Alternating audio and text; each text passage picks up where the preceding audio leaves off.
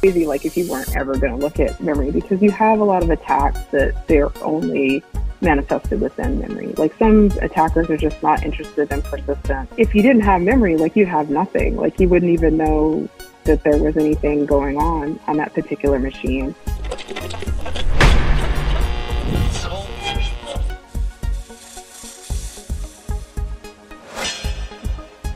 We don't talk about them, we talk with them.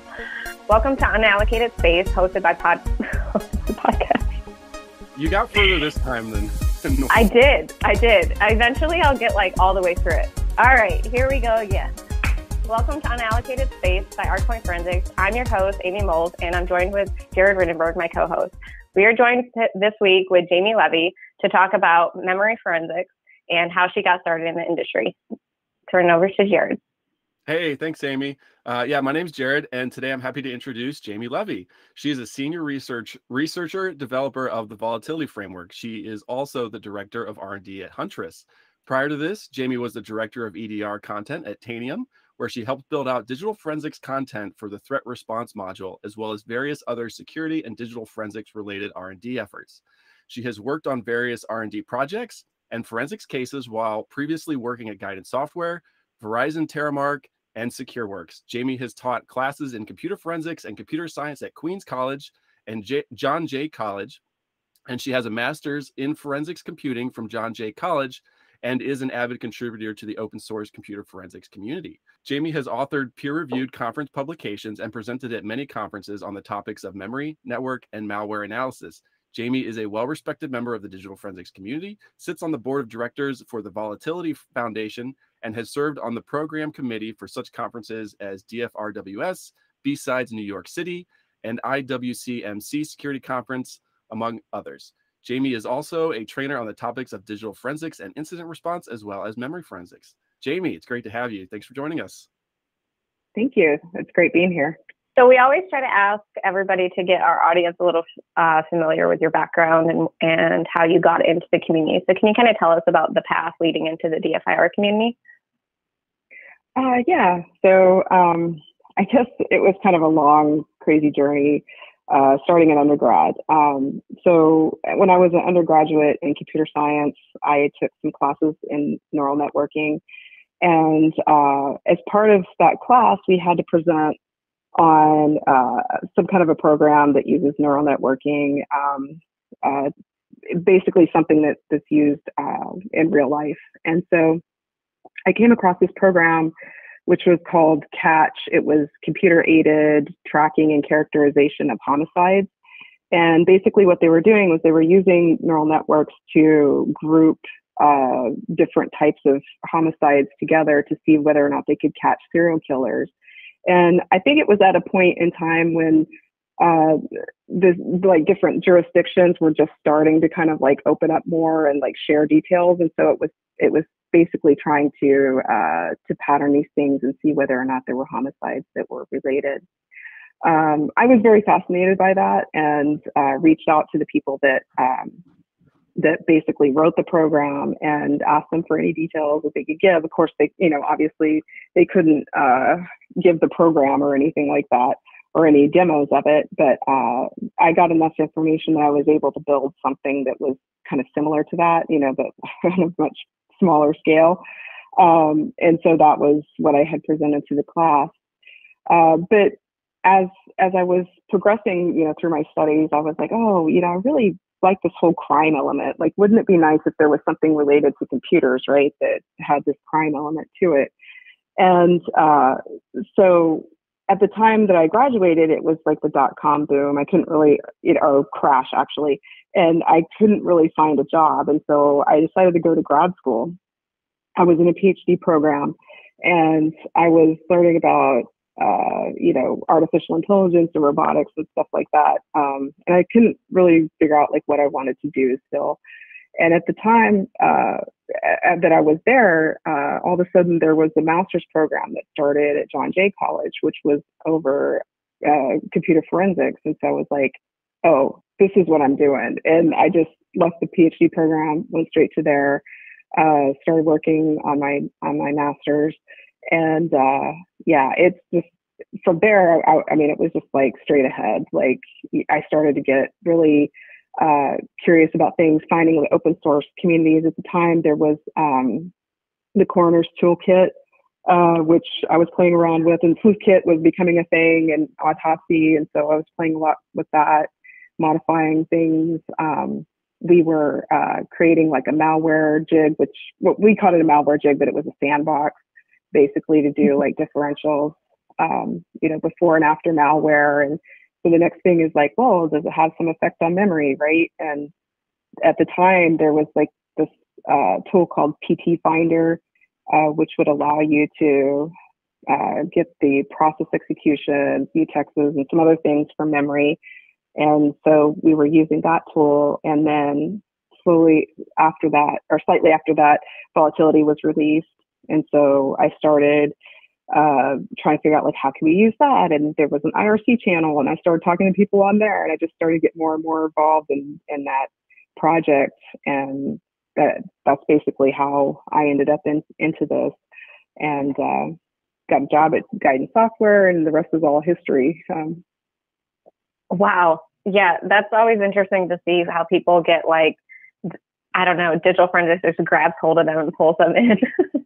that was my experience. So I started out in criminology in my undergrad, and the cybersecurity um, and digital forensic advisor just pulled me in and just gave me like a briefing of what the program was, and I was like, "Yes, I want to do this. This sounds awesome." I was like, "I love this stuff." So, thank yeah, you for sharing especially that. Especially jumping into like memory analysis because um, that was pretty new. Certainly, I mean, a decade ago.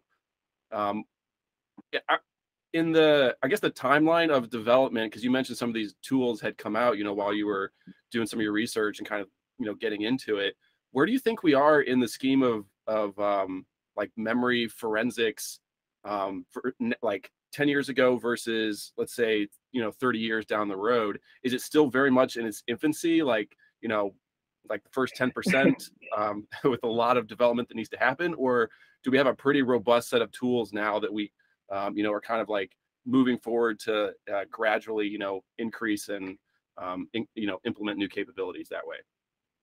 Uh, I think we're in a pretty good spot right now. I mean, like we've we've done a lot of work with volatility. Like we've been able to uh, ex- uh, finally, like we have like a nice framework where we can easily extend it to uh, to basically help uh, analyze newer operating systems as they occur and updates and whatnot. And uh, there's still a lot of artifacts that we have to flesh out. Um, there's and every time there's there's new uh, techniques from attackers and whatnot. But I think like I would say it's like more than halfway, you know, done. It, it definitely isn't like the archaic like you know strings and hex and whatever that we had to do yeah before um, and, and I do remember those those times, like trying to figure out, like you know, how to, what's actually there, and and people were just like you know dumping strings, and for a lot of things it was it was useful though. I mean, like if you're just looking for like chats or you know uh, passwords or things like that, like like you know strings was decent enough uh, to get that information, but um, but yeah, I mean, there still are challenges, obviously. Um, you know, uh, especially like with the acquisition side, um, because at the time, you know, memory was was easier access. Like at, at, the at the time that I was interested in it, like you could you didn't even really need a driver like to to access it. I mean, like it was, uh, I mean, it was basically much easier to access. Like there was like a, an exposed device, and you didn't need to um, have like uh, the extra privileges or whatever to get to it. And and then you know eventually they closed that off. and you needed a driver, and um, and then uh, you know just more and more like they just keep you know making it more difficult. Things will get you know bricked if you're not careful. So now now you have to have like more commercial tools to acquire memory, like all the free tools that that were available like back then don't work um, mm-hmm. anymore and so i think like that's that's like probably the the hardest part about memory or like what makes it a little bit less accessible maybe um, is is getting the commercial tools um, but yeah, but even there, then i i were there Oh, any okay. significant, um, I guess, like OS updates or like um, mile markers for like operating system releases that made it that, that you remember where it like incrementally made it exceptionally more difficult to to work with forensics? Yeah, Windows 10, uh, like it, it often has like you know updates that make things you know take a step back, and then you're like, okay, you we have to figure out like how they re-implemented this thing, or or you know make these new uh, uh, symbols to like be able to reconstruct the memory, and and so yeah, they were often changing things with Windows 10, and it was just making it difficult, like where you'd have to sit down and like figure out, okay, how did they how did they make this uh, what what did this update do that why now all of a sudden something doesn't work anymore? Um, but there's that and then also you know apple has like uh, updates all the time uh, for the mac os uh, machines and so you have to make new symbols for that and it's it's not as easy to to make the symbols um, for that machine um, for for mac os than it is for windows and yeah, it's just it's just a pain. Like with every update, you have to make new symbols because things will be off a little bit or things won't work as well. And I think that's like we don't have like a clear cut way to do that for like uh, the average user, I guess. Um, you know, we're the team releases symbols uh, for macOS um, at, at different times, but it's not like something that most people can actually do on their own, unfortunately. I feel like as soon as you found your groove, another update comes out. Throws you Yeah. off. Do they tend to? Yeah. Are there like lulls in the updates that don't really have much of an impact? And it's like something you know got them fired up, and they decided to focus on it, and then all of a sudden, like you know, a year later, they've got all these updates and just kind of throws everything out, or is it pretty consistent? Like they're always kind of focused on it um, with their you know consistent consistency and updates. I, I don't know if it's if it's consistent. I mean, like even like sometimes they'll have there'll be updates and um and it's not like enough of a difference that you know the older profiles will still work uh, or work enough to like get you know whatever information you need. Uh, and then sometimes they'll have like a major update where thing where the offsets are off just a little bit, so like you know the processes don't work or or you can't really get much out uh, out of that memory sample. Um, so yeah, it really it, it's inconsistent as far as I can tell, like uh, how those updates go. Do you create your own samples or do you go to a repository and pull those down? Where do you find them? Oh, memory samples? Yeah, I create my own. Uh, the easiest way, I mean, like for the stuff that I do, I use virtual machines, and so um, you know, you just have the memory sample right there. Uh, but but yeah, like on your on your regular machines, like the only thing that I would really recommend using to capture memory on across all different operating systems would be this uh, Surge tool that's uh, offered by Volexity.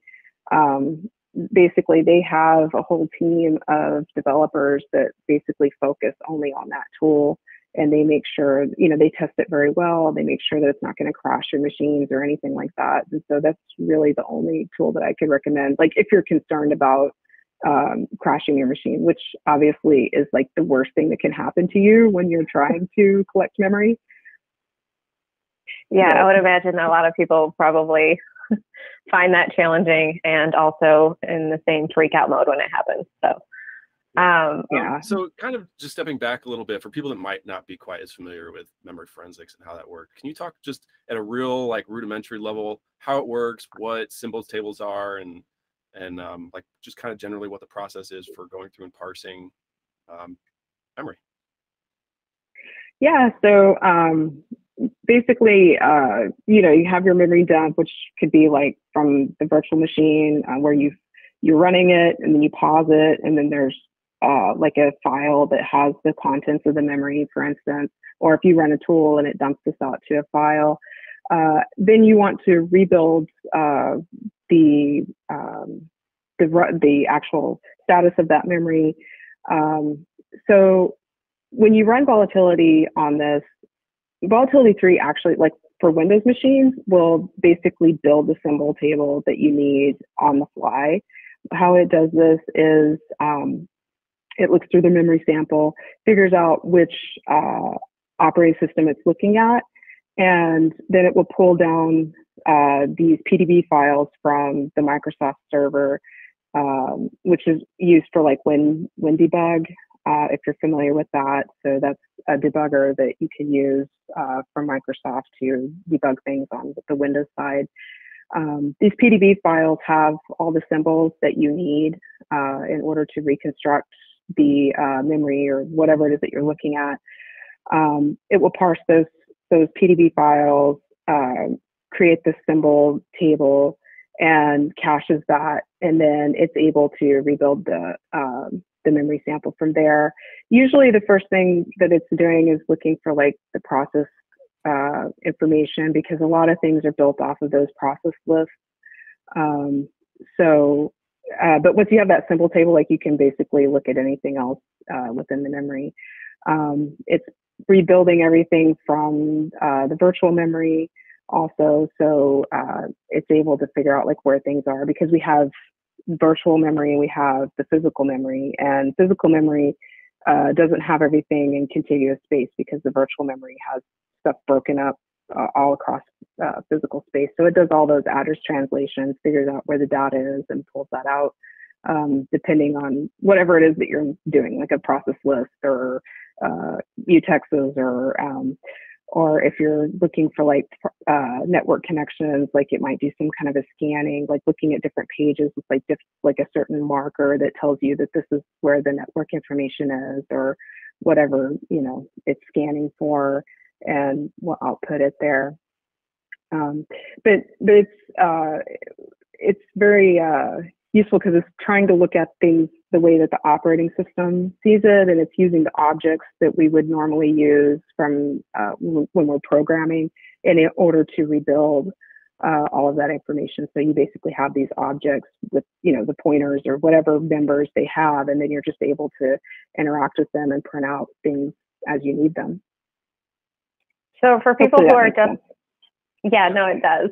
For people that are just starting out and like adding on to that, what are some resources? Uh, I know that you've provided a ton of resources in the community and publications, including this this lovely book here, which is our developer's best friend. Let me just tell you, we're gonna have to send this book to you so you can sign it for him. He's in love with it. Um, but oh, yeah.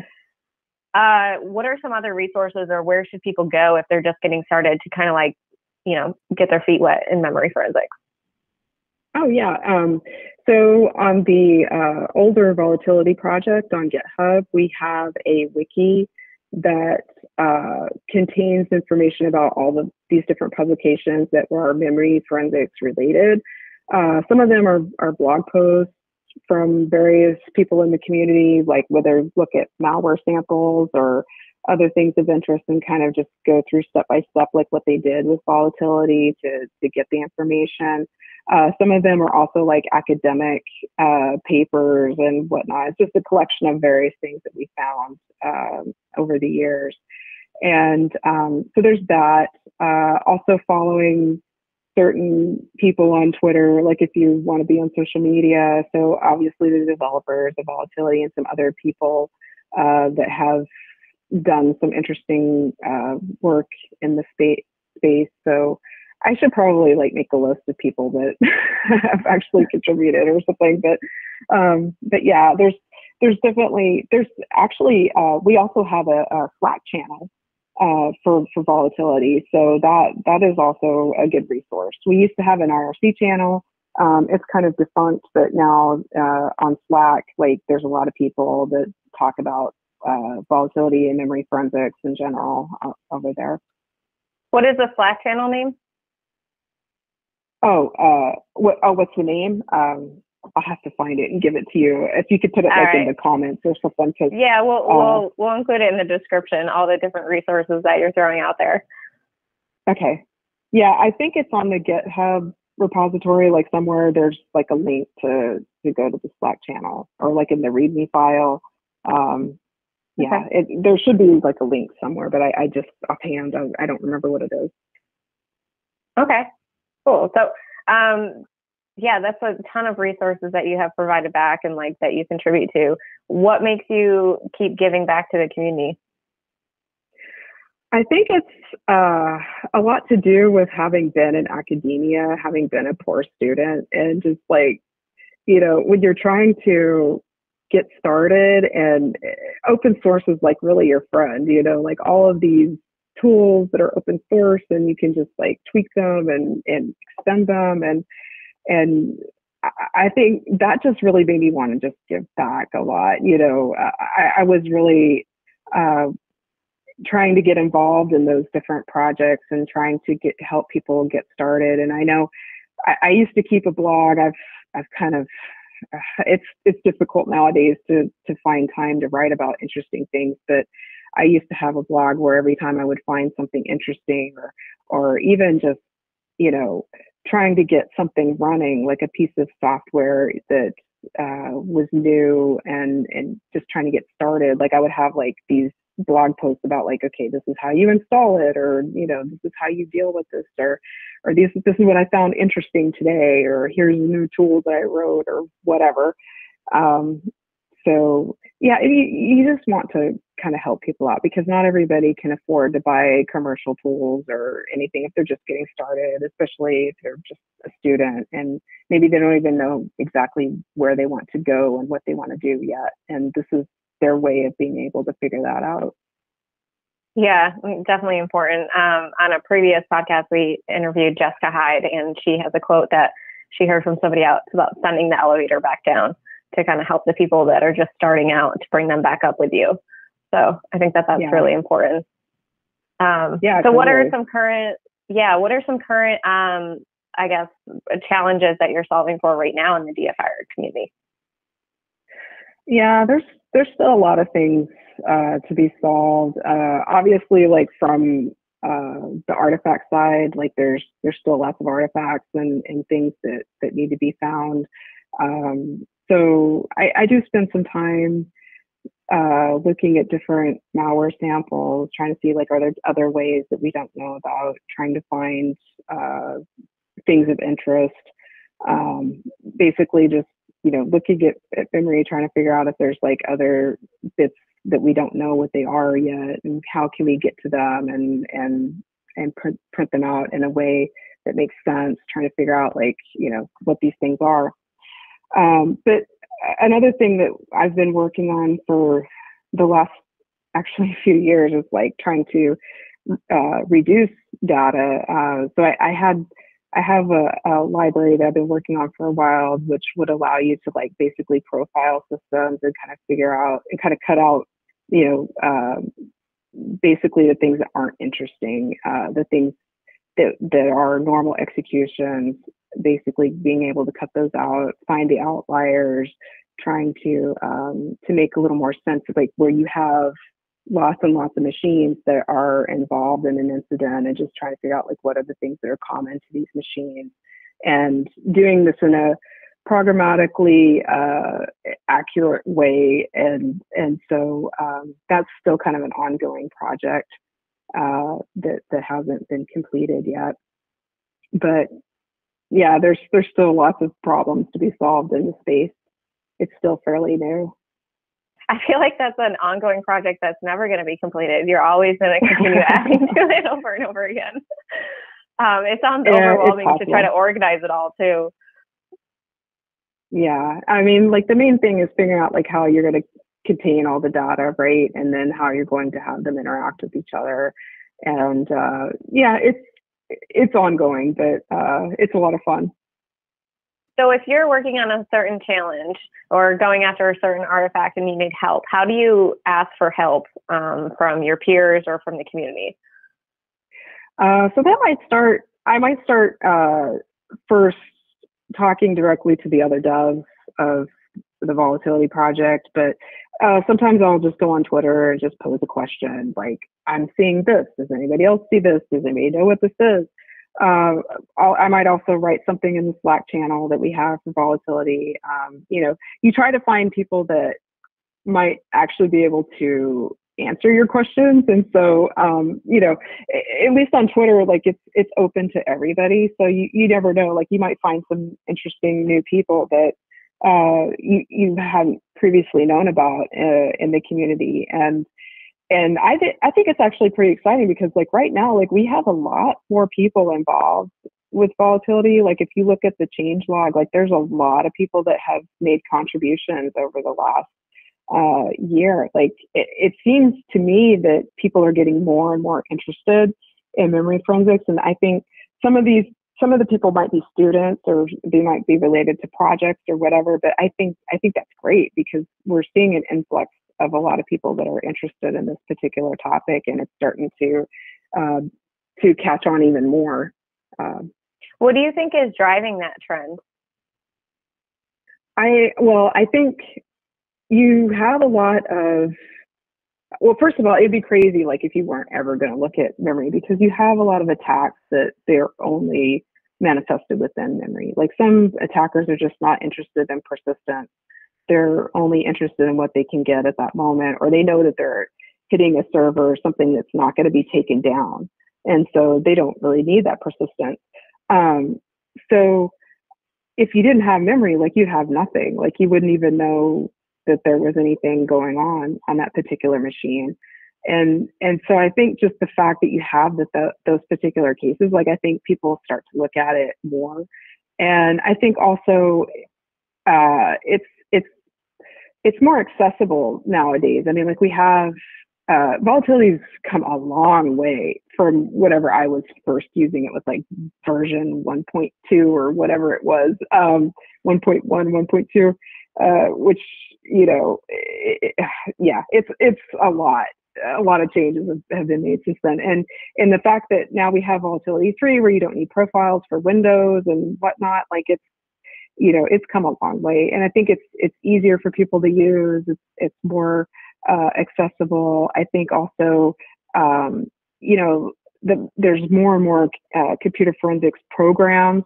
Uh, professors are, you know, nowadays like you have actual people that have like worked in the field that are teaching the classes and so they know what's important and so they're you know they're bringing this they're teaching their students there's more students that are getting involved. This, they, this is like a newer uh, part of the forensics community so people just kind of they want to go with what's new like what's you know flesh let's flesh everything out you know like it's um, i think there's a lot of reasons like why people are getting more involved in it that um, that yeah those are the things that kind of come to mind yeah i think accessibility is key like lowering that technical barrier of entry is important i know for our company in general we're always focused on making digital forensics more accessible for end users and customers and clients and trying to provide different resources as well so that people aren't as timid when they approach the big word of digital forensics or forensics in general. So I think that that's uh, a, a lot of people are intimidated by the science yeah. behind it. So it's awesome that we have people like you and everybody else in the community that are giving back though. That's awesome. So for people who are collaborating, you will throw out all those resources at the end of the video here so that people can find you and find where they can get LinkedIn. But we've talked a lot about work. Um, so I want to kind of talk about how people balance it all, right? Because it's so easy to get sucked into a project and then next thing you know, the sun has set and it's time to go to bed and you've worked 14, 16 hours on something because you're just so dedicated to whatever it is. So how do you steer people away from getting that sucked in that deep and then also you know preventing burnout eventually in their career yeah i think that's pretty difficult especially now like with covid and working from home and and all of this you know uh it's uh it can be quite daunting and and i i think like you know i've worked from home for well over 10 years now for, at different places that i've worked. And um in the beginning it was it was difficult finding that uh, balance because uh, you you can tend to work more hours than you probably should uh, because you're not having that normal break of getting up and going somewhere and then coming back home at a certain time and which is like a nice normal break where you can kind of clear your head when you're on the subway or whatever you know uh, coming home. Um, but uh, you basically you have to what i do anyways is um, and especially now because like I have a farm, and so I, you know, have to get up and feed everything in the morning. So that's like a natural break. Uh, I also make sure to schedule a lunch. Um, I might have it with friends or whatever. Um, but I have a lunch at a certain time. I make I clear my my calendar. I'm like I'm not going to have anything during that time because I'm having lunch. Um, and then in the evening, like I have to go back out and take care of everything, feed everything again, put everybody up for the night. And so those kind of breaks, like they force you to like get up and go do something else besides what what you're uh, working. And I think um, you pretty much have to make yourself do that, even if it's like just setting an alarm on your phone or something. You know, to just like go get up, go outside, uh, you know, take a breath of fresh air or something, uh, because it really does help. Um, obviously, if you're just sitting there and you're working on something for like hours on end, you you start to lose uh, concentration. Uh, at some point, you know, you you you start to go down like a tunnel vision or something on on something, and you lose track of of what you're actually trying to accomplish. And getting taking a step back actually helps. Uh, at least in my case, like you know, it helps me. Like I'll be outside and doing something else, and then all of a sudden it'll hit me. Oh, I should have thought about it this way or I should have done this other thing or whatever. And then I can come back and and reapproach the problem a little bit differently. But um, but yeah, it is important to to take a step back and and to turn things off and and you know sometimes on the weekends like I I just I have to turn off my computer and just stay away from it. And this is like a conscious decision, you know, ter- uh, snoozing the the Slack channels so they're not you know every little thing uh, telling you that you know somebody's trying to talk to you or whatever. No this is the weekend. I, I need to be away from from everything for a little bit. It's hard because you think that you're going to miss out on something but you know it, you sometimes you have to think about yourself first. Yeah i think that's really important. I always my husband makes fun of me because i'll be out on a walk and i'll just have an aha moment when we're out and I was like, I need to do this when I get back or else I'm, I'm going to lose it. It's gone forever. He's like, it's so inconvenient. We're supposed to be just taking a walk and relaxing. And I'm like, sorry. Like, you never actually turn off. And I was like, well, I don't think anyone actually ever turns off, but it's nice to have like a mental break and just a change of scenery for sure. Yeah. Um, yeah, totally. I actually have a separate office um, that I'm sitting in right now because I find it helpful to commute in, even though I'm on the phone pretty much from the time that I leave my house until the time that I get in the office talking to someone. Just that commute back is, at night is my 30 minutes of just me time, either listening to a podcast or listening to music or something. So definitely yeah. helpful. Yeah, totally. So. Yeah, and, and and that's actually I'm sure that helps a lot because it's like an it's an actual break that you can't you know like you're traveling from here to there or whatever, right? So like you you have to take that break. Yeah. And I have a schedule. I have to pick up a tiny human, you know, so that's helpful too. Uh, he keeps me on my my toes and my schedule as well. So I encourage anyone to have a child or pet or farm. it will definitely make you take as many breaks as you need to yeah. avoid burnout for sure. So, can you share a little bit about your farm with us? Like, what type of animals you have, uh, which one's your um, favorite. I know we don't like to say which one's our favorite, but we always have one, right?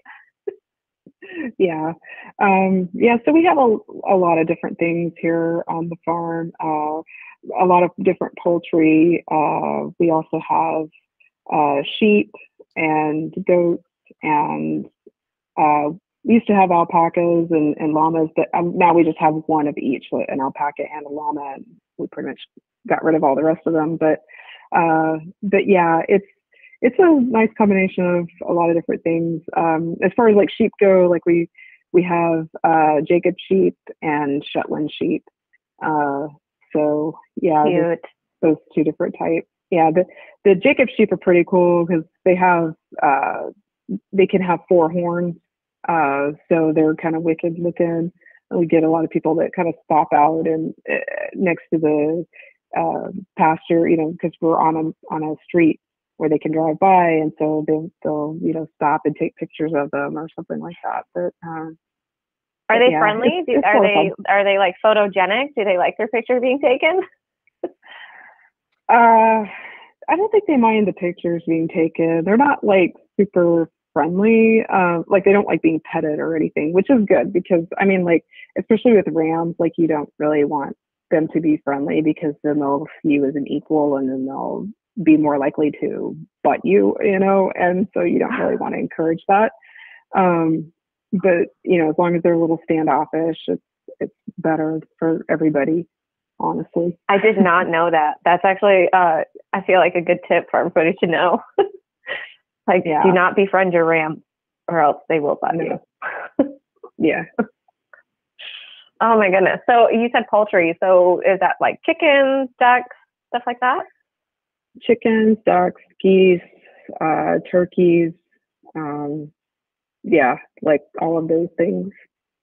How did you get into Oh my that? gosh. How I had what? Yeah, how did you get into uh, farming? Did it did it run in your family? Were you like, this is something I you know I want to do, and kind of like set a plan to make that happen?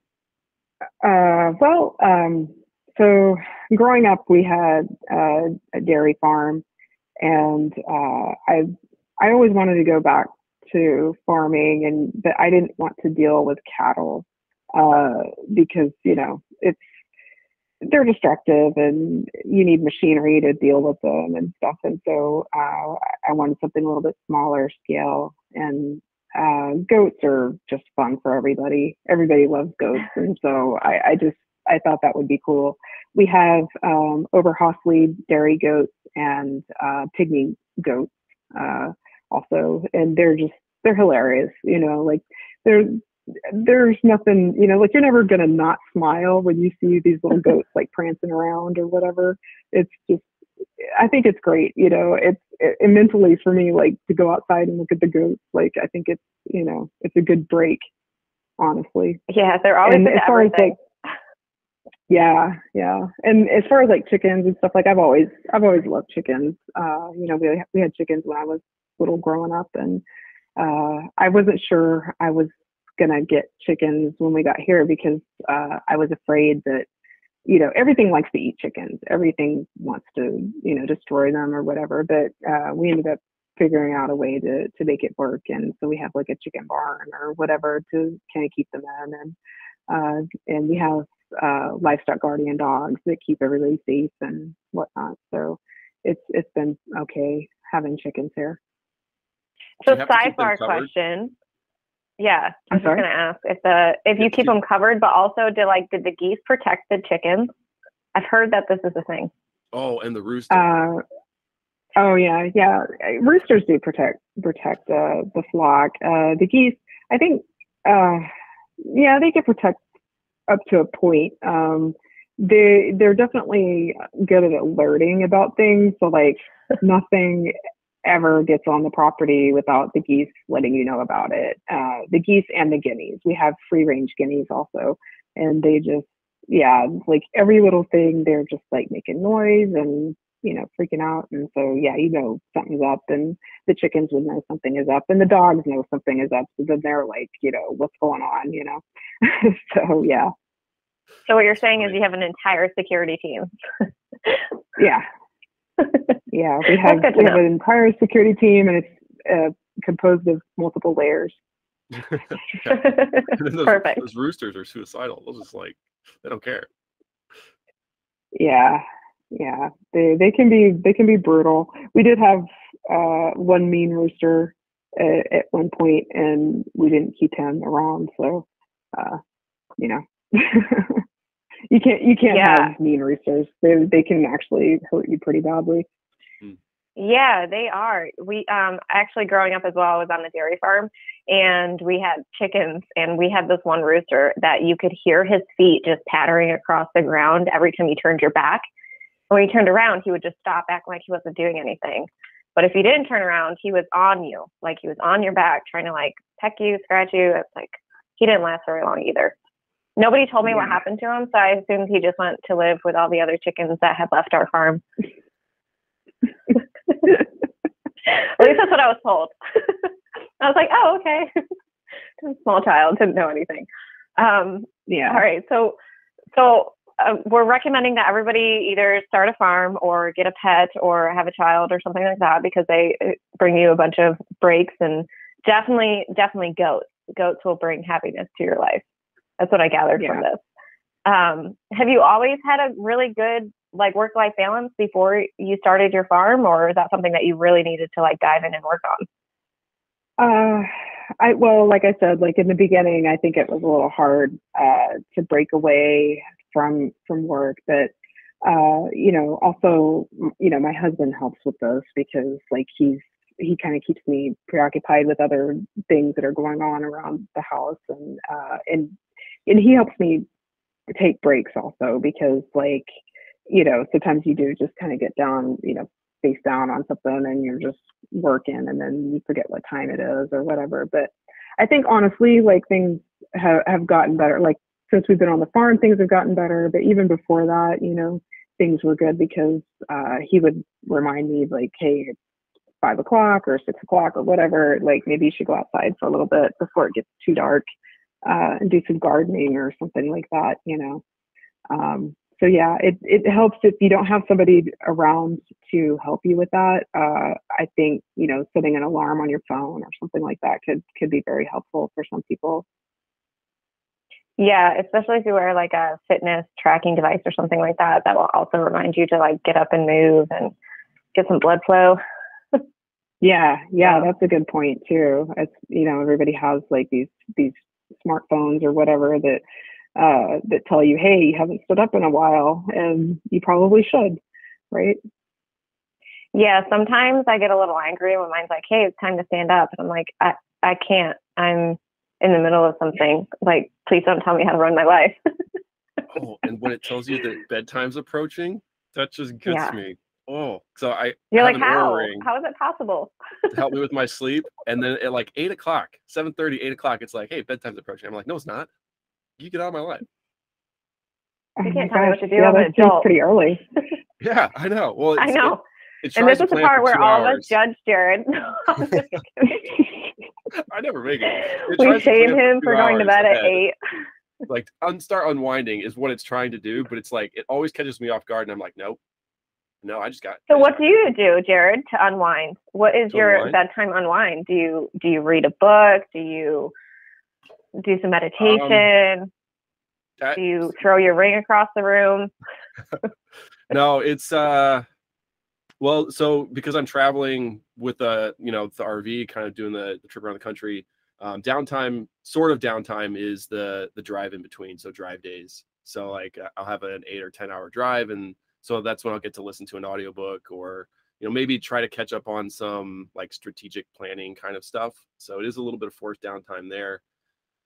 Um but yeah like pretty much you know i try to go to the gym um, or do something go for a 20 minute walk in the morning and then go to the gym for an hour hour and a half in the evening if i can.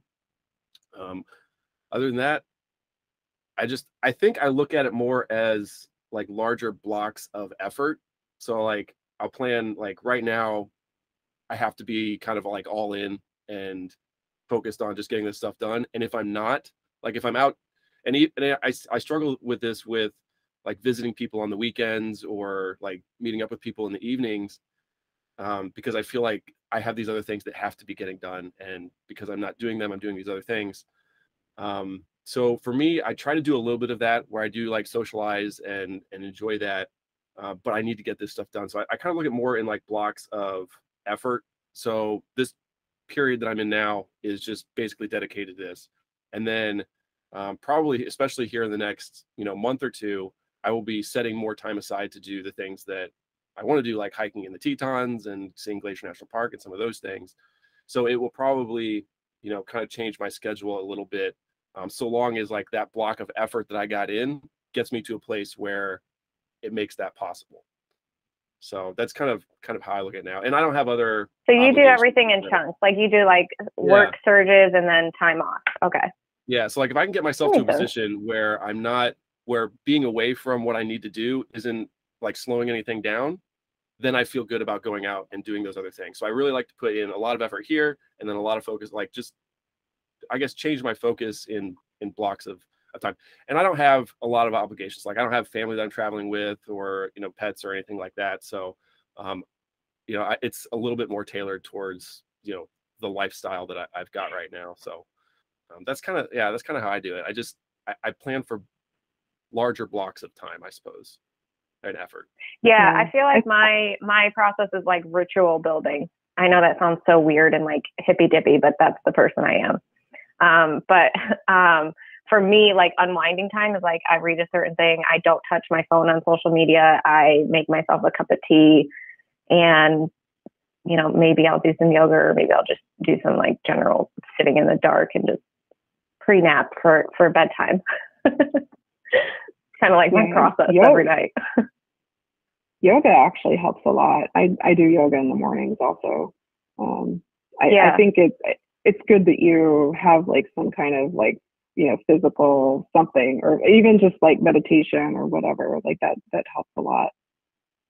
Yeah, so um, I've learned that if I make it a ritual, then I stick to it versus if I'm if I try to say, "Oh, I'm going to go work out in the morning and this is what I do." It's like, "No, this is like I have to force myself to do it because if I don't do it, then my mm-hmm. whole entire day is thrown off." So it helps with I do my workouts in the morning. I don't know how Jared works out at night. If I work out at night, I am up for like three, four hours. I cannot wind down. it has to be in, in the morning or else it's not going to happen. Um, but yeah, I think it's important to kind of develop those habits or those consistencies in your life to kind of like create a line of separation in your work life balance for sure. So, yeah, totally. So, all right. Well, before we get into it, Jared, do you want to go through Experts React? You want to explain yeah. to everybody what that is? Yeah, so we're to do experts react. We've got a couple of videos that we're going to uh, watch through, and uh, and then just you know general comment, maybe just have some laughs. Um, so this first one is from Under Siege Two, and basically this train has been taken over um, by some uh, uh, some terrorists, and now that they're like going back and forth with the government trying to take this over, um, and of course Steven Seagal is is on the train sneaking around as only Steven Seagal could do. Um, but yeah, so they're going to try to uh, decrypt um, this. I don't know these codes in in some in memory here. So uh, give me just a second, and we'll get that mm. switched over. Why the hell do you need power? The phone.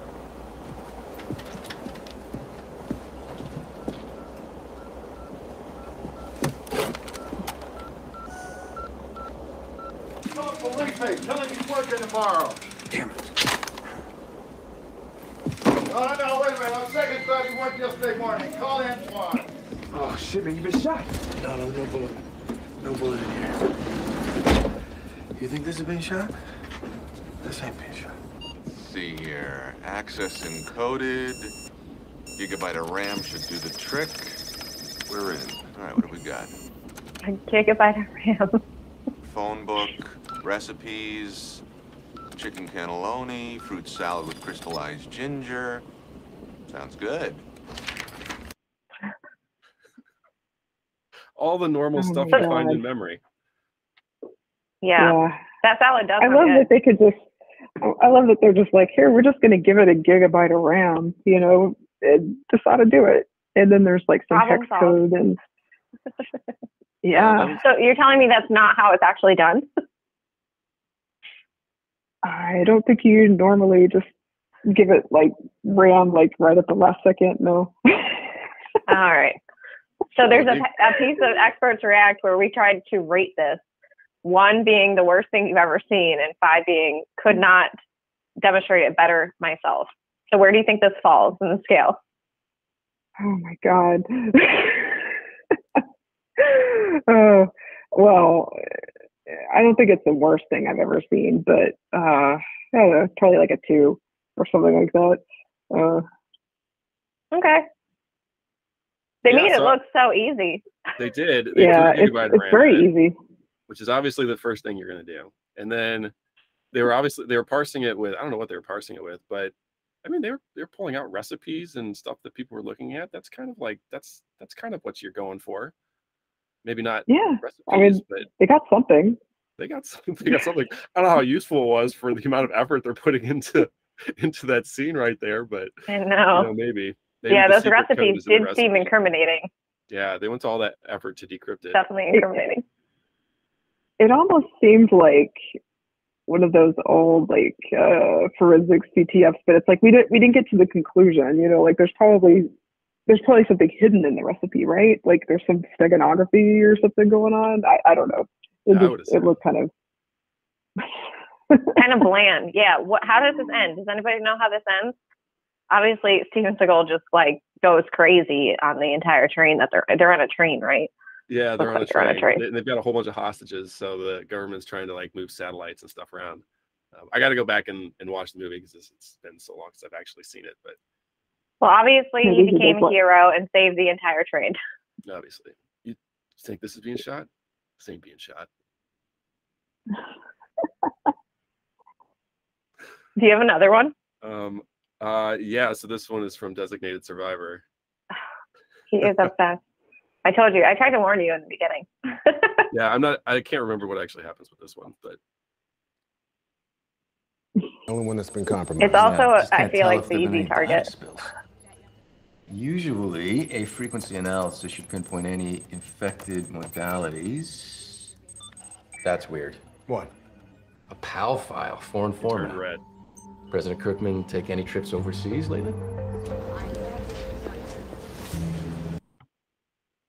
So that one was pretty short, but um, Yeah, I, I love how like every time uh you know the tool like magically highlights whatever it is in red and like really obvious that something is standing out, you know. Um if it's not yeah, red, there's red always there. means bad. yeah. and it beats So that's not how that works either. not usually, no. Oh darn! If life could just be that easy, like this is bad, we're gonna highlight this. Stay away from this. Yeah. All right. So from a one to five scale, where are we at? Uh, well, it, it- it's not like the worst thing I've ever seen, uh, but it's better than the Steven Seagal thing. So I probably like a three. Oh, better than Steven A Seagal. three. Oh, okay. and not the worst thing you've ever seen. So I, I have some work to do. Yeah. On finding the best thing or the worst thing, Darren? Can we just Finding the worst clarify? Have you seen any shows or movies that are just like so cringeworthy that you had to just turn the channel immediately? Uh, yeah. Well, okay. So like, what is it? In okay, so like NCIS has some things that are kind of bad. I think the most obvious one is like the three hand or four hands on keyboard thing or whatever. Like I don't know if you've seen that. Or it's like both of them are like typing furiously on the same keyboard, which is like, you know, how would that even work? And I then say sometimes I um, wish I had four hands when I'm booting a system and I need to press either F2, F8, F10, or F12, and I don't know which one it is. Yeah, th- then you could use four hands. hit them all. Um, yeah, and then I think like CSI Miami, I think it was like one of those. Like uh, you know, you always take the evidence. Like you have the laptop, right? The suspect's laptop. First thing you want to do, bring it to the lab and plug it into the, uh, you know, onto the internet so that you can start looking at stuff on it. You know, and then all of a sudden the attacker like comes back. You know, gets onto the laptop, wipes out the whole lab, turns off the electricity, whatever. It's like that would never happen. And also, you just tampered all of that evidence, so now we cannot use it. What are you doing? Yeah, Oh my gosh. it's like Yeah. you, you should be fired for even thinking to do that. Um, but yeah, the, the the you know any of those CSI things, like you know, I I, think they're all right for uh for content. Have you ever watched Mr. Robot? Yeah. That yeah, I think that yeah, that is good. And uh yeah, actually um one of the technical um uh the people that were like giving advice, uh Ryan Kazanciyan, like he was my boss at Tanium. So like he Oh, he, he so knows what he's doing. Yeah. Yeah, I heard that Um, they had like a really great um like technical advisory team on that show, Mhm. so they had it correct and it was right. And I liked the timing of it where they showed it in like days versus like 10 seconds.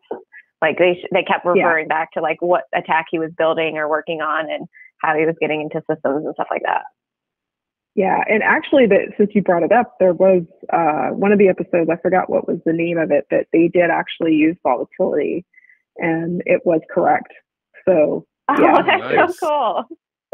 so you screenshot it, you were checking everything to make sure it was right. oh yeah, yeah. I was I was watching it, and I was like, oh yes, this is awesome. Uh, Yeah, they did a really nice job with that. So, W- well, thank you in- so much, Which one Oh, was that sorry. in? uh, Mr. think it- Robot. yeah, Mr. Robot. Uh, Okay. I forgot which episode it was in, but uh, I can find it for you and send it to you. Okay. Yeah, I, I haven't seen Mr. Robot, so I, I'd like to. It's one of those that I'm like, What? I need to go back and watch. I know, I know. Ah, so good, so good. And I'm also a little nerdy when it comes to like um, psychology and mental health and stuff. I find it really interesting topic. So they also did such a great job on that aspect of it too. It was just hmm perfect. Yeah, I'm sure Yeah, a lot I of really people disagree, but yeah, it was good. So, well, thank you so much for joining us on Unallocated Space. We really appreciate it. We had time uh, talking to you and learning about all of your different paths to DFIR and the um, work that you're doing and how you're giving back to the community. So we'll be sure to include all of the different resources that you have talked about on the show at the end here um, so that individuals can find you and find all the work that you're doing. Yeah. Are there. Well, thank you so much for having me. yeah, are there any last minute shout outs, places that you'd like people to go um, and follow you to find content, anything like that? Oh, um, yeah, I, I'm uh, Gleeda on Twitter, so that's G L E E D A. Uh, also, you can follow the Volatility um, uh, Twitter feed as well. We have a lot of interesting things over there. Also, uh, Andrew's very active on Volatility. His handle is ATTRC. Um, so yeah, like anything volatility related, like you're gonna find it in those three places for sure. Okay, sounds good. Awesome. What's the what's the history of the Twitter handle? Mine? Uh, Yeah. yeah. So uh, it's, you know, back in the IRC days, right? Like you always have to try to find like some interesting handle. And uh, I just very flippantly just chose uh, Gleeda, which is actually uh, Hebrew for ice cream. Uh, so I didn't really think it out real good. And it just kind of stuck, uh, you know, because people identify you by your handle and Yeah. you don't really want to lose that. So yeah. So everyone's Nice. just referring to you as ice cream all the time. I love that. Yeah, it's kind of silly, but it's stuck and I can't really change it now. If I thought about it, it probably would have been something more interesting. Yeah. Yeah. No, I think it's interesting. It's also fun. Well, thanks again, Jamie, and thanks everybody for uh, checking out our podcast. Please give it a like and subscribe, and we'll see you all next time.